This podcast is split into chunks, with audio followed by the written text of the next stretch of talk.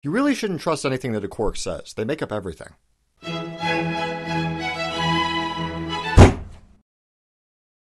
Okay, first a disclaimer. I am not a physicist. I took a couple of advanced physics courses in college before I went into engineering, but I only know about this stuff because I like reading popular science articles. Regardless, I'm going to try to explain to the best of my ability why the announcement of polarized microwave background radiation means that you should be celebrating.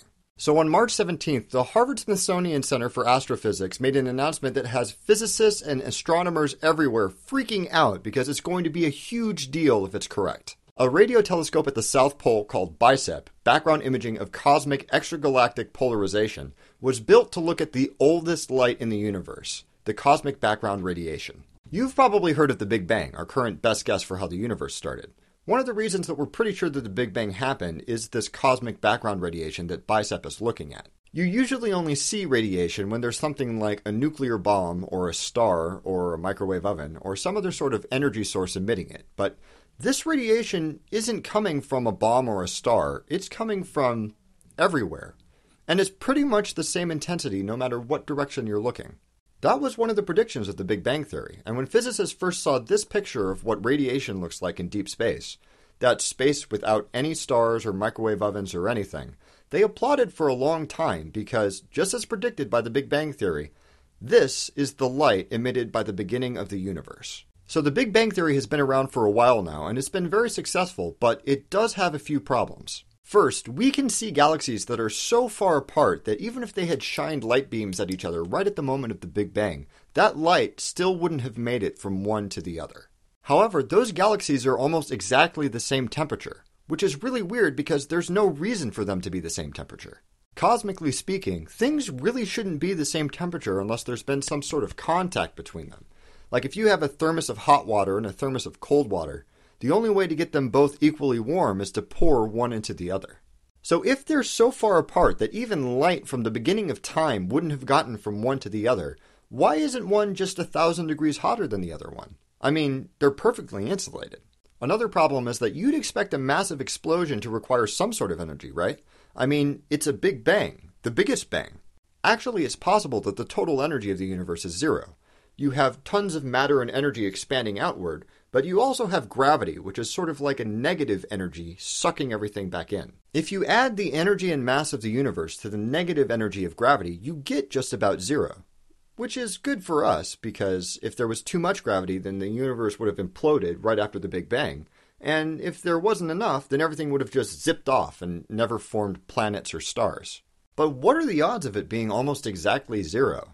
I mean, it's a pretty big coincidence if it is. Why should it be that way? Physicists have been trying to solve the problems with the Big Bang for decades now. One of the most popular and elegant of those solutions is called inflation theory, which suggests that just after its beginning, the universe had a brief period of faster-than-light expansion.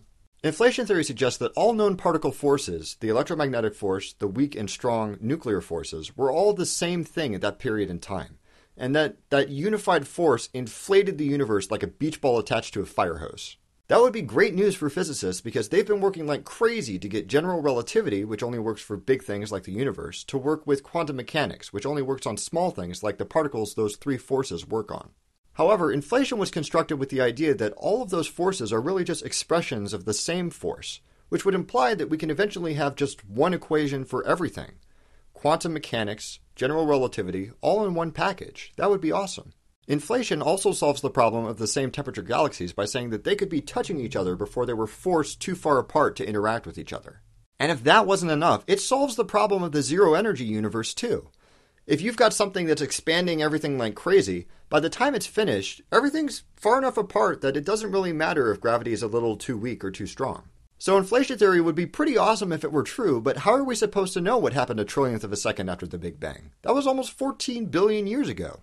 Well, one of the predictions of inflation theory is that we would expect to see ripples of gravity from that period of inflation, a sort of shock wave that would have the effect of polarizing any radiation that went through it.